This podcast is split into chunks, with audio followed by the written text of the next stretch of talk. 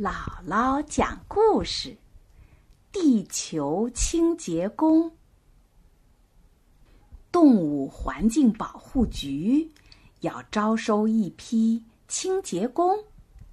听到这个消息，很多动物都争先恐后的跑来报名。主考官呐是大猩猩。大猩猩问：“请说一说。”你们都有什么本领啊？海鸥第一个发言：“我能把人们乘船时扔到海里的剩菜吃掉。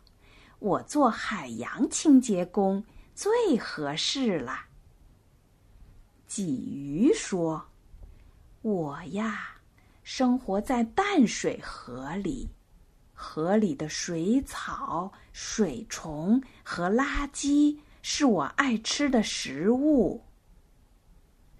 乌鸦走上前来说：“别看我的模样丑，我挺爱吃地上的蝇蛆、地蚕什么的，做地面清洁工最合适了。”蚯蚓说：“我能吃掉。”地下的垃圾，再把它变成肥料，让植物长得更茂盛。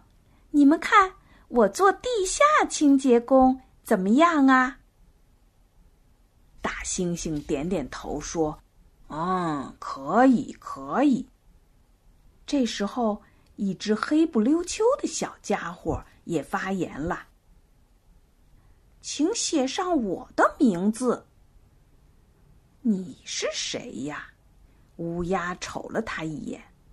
哦，原来是屎壳郎啊！你这么小不点儿，你也想当清洁工吗？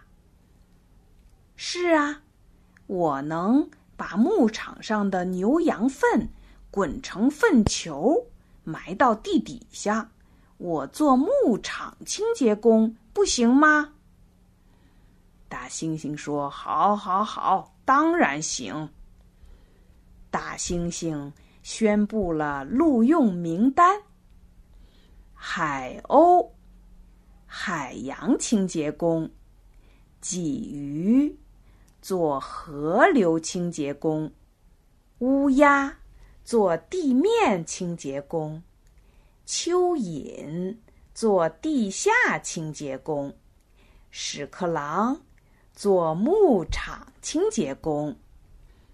大猩猩对大伙儿说：“你们都是很好的地球清洁工，有了你们，地球环境一定会变得更好。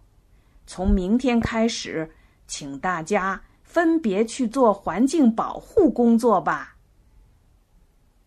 你知道还有什么别的动物？”也能成为地球的清洁工吗？其实啊，还不止这些动物，有不少动物都可以当清洁工呢。另外，咱们也不能忘了，咱们小朋友啊，也要爱护地球，不乱扔垃圾，也要做小小的地球清洁工呢。